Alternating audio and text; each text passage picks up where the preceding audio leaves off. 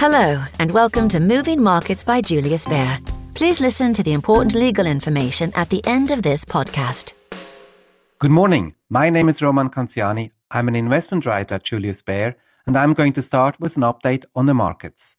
Well, the fallout of Jerome Powell's hawkish Jackson Hole speech continued to ripple through financial markets yesterday, while most of investors are not amused about the drop in markets, Neel Kashkari, the Minneapolis Fed president, seemed rather content, being quoted as saying that in his view, investors have gotten the message now that the US central bank is really determined to contain inflation. Still, investors have showed few signs of panic during the stock rout over the past days. When the S&P 500 dropped more than 3% on Friday, the CBOE volatility index measuring the implied volatility of S&P constituents over the coming 30 days, rose less than expected, ending the day at around 25 points, considerably lower than in the six other instances this year when stocks sold off like this. The reason for this could be light positioning among professional investors. While many say that this means that nerves are in check, some also stress that a lack of full-blown capitulation is usually a sign that the carnage is not over yet. However, during yesterday's trading hours, the S&P 500 managed to slow its decline and ended the day down by 0.7%, with two out of its 11 sectors even closing in the green. It was energy and utilities which led the board, while tech and real estate underperformed the rest of the market.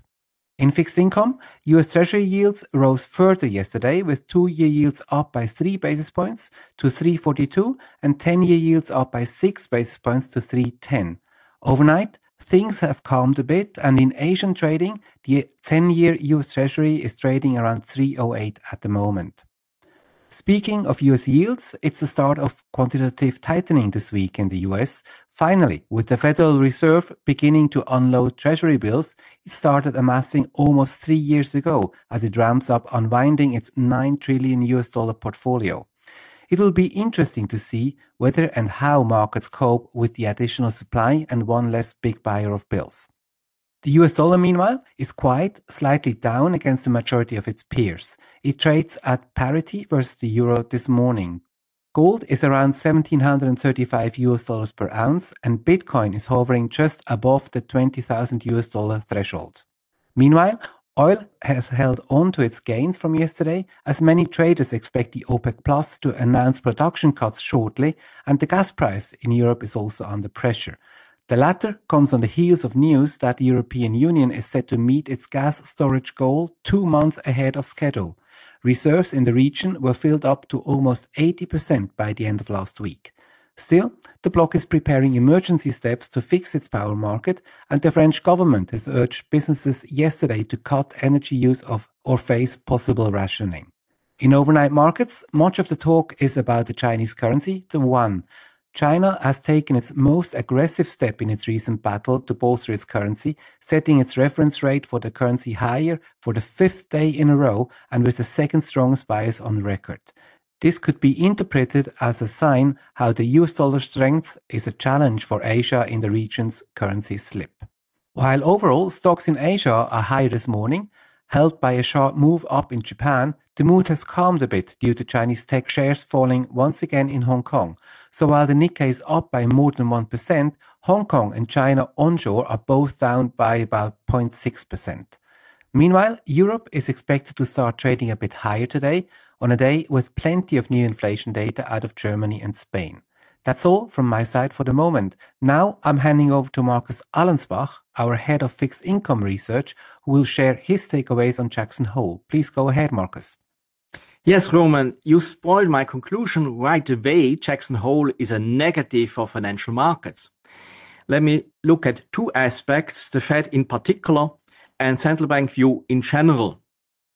Powell took an eight minute speech only to take away all illusions. There is no room for interpretation. The Fed is fighting inflation the orthodox way.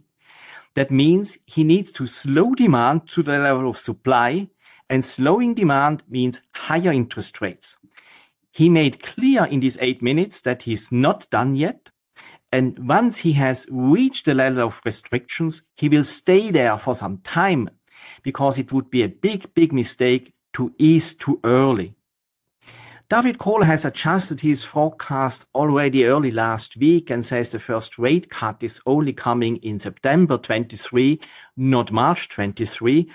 David Kohl is still expecting inflation to allow the Fed to cut rates. The thing is, we have in our books only a rate hike by 50 basis points in September and 25 in November through a peak rate of three and a quarter. And we have to say it's a low conviction call. Remember that inflation is a slow moving animal. It was March, April 21. We might have in our remote memories March, April 21 when the first signs of inflation picked up in the US.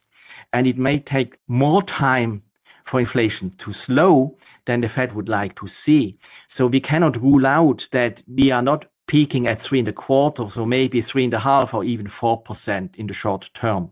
What was the general message from the rest of the pack in Jackson Hole? We heard it all the same message, be it from the BIS Carstens, be it from ECB board member Isabel Schnabel, SNB president Jordan, or the IMF chief economist we have seen the end of the great moderation.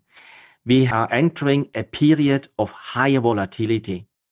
It's no longer that globalization keeps down inflation without the central banks doing anything. As Carstens called it, the supply tailwinds turn into supply headwinds. Or as Isabel Schnabel said, it, the end of globalization means that the central bank have to get much more restrictive to fight inflation. So that means we will have more volatility in front of us. We have central banks that do the opposite of financial repression. Remember in the good old days of financial repression when central banks were fighting in deflation, they view a weakness of the stock market as a sign they are not doing enough to stimulate demand.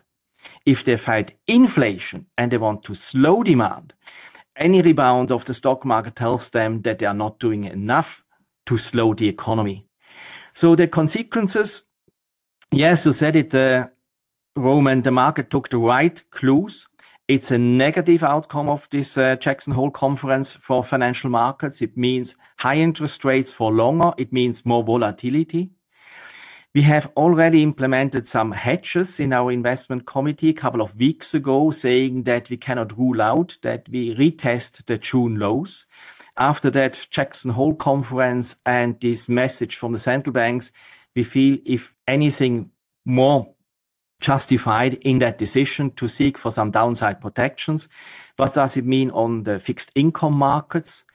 Yes, short-term interest rates are moving higher. As long as we get the clear message from the central banks, they're fighting inflation, the yield potential will be limited at the long end, so we expect more inversion of the yield curve. So it's juicy to stay at the short end. We still believe that we can avoid a very hard landing. We expect only a slowing of the global economy, a technical recession in the Eurozone. So that means that the default rate should not explode and credit spreads are already anticipating this level of um, economic headwinds. So we are still positive for moderate credit risk. For investors looking to buy duration, you will get better entry points than you have at the very moment. We still say for 10 year duration, you better wait for three and a quarter, maybe three and a half percent to enter. Our year end target for the treasury 10 year note has not changed. We're still looking for 3%. But as I mentioned, it stays volatile in the short term. With that, back to you, Roman. Thank you very much, Markus. With that, we conclude today's episode of the Moving Markets podcast.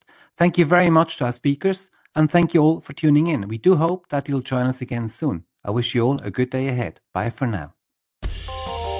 The information and opinions expressed in this podcast constitute marketing material and are not the result of independent financial or investment research please refer to www.juliusbaer.com forward slash legal forward slash podcasts for further other important legal information.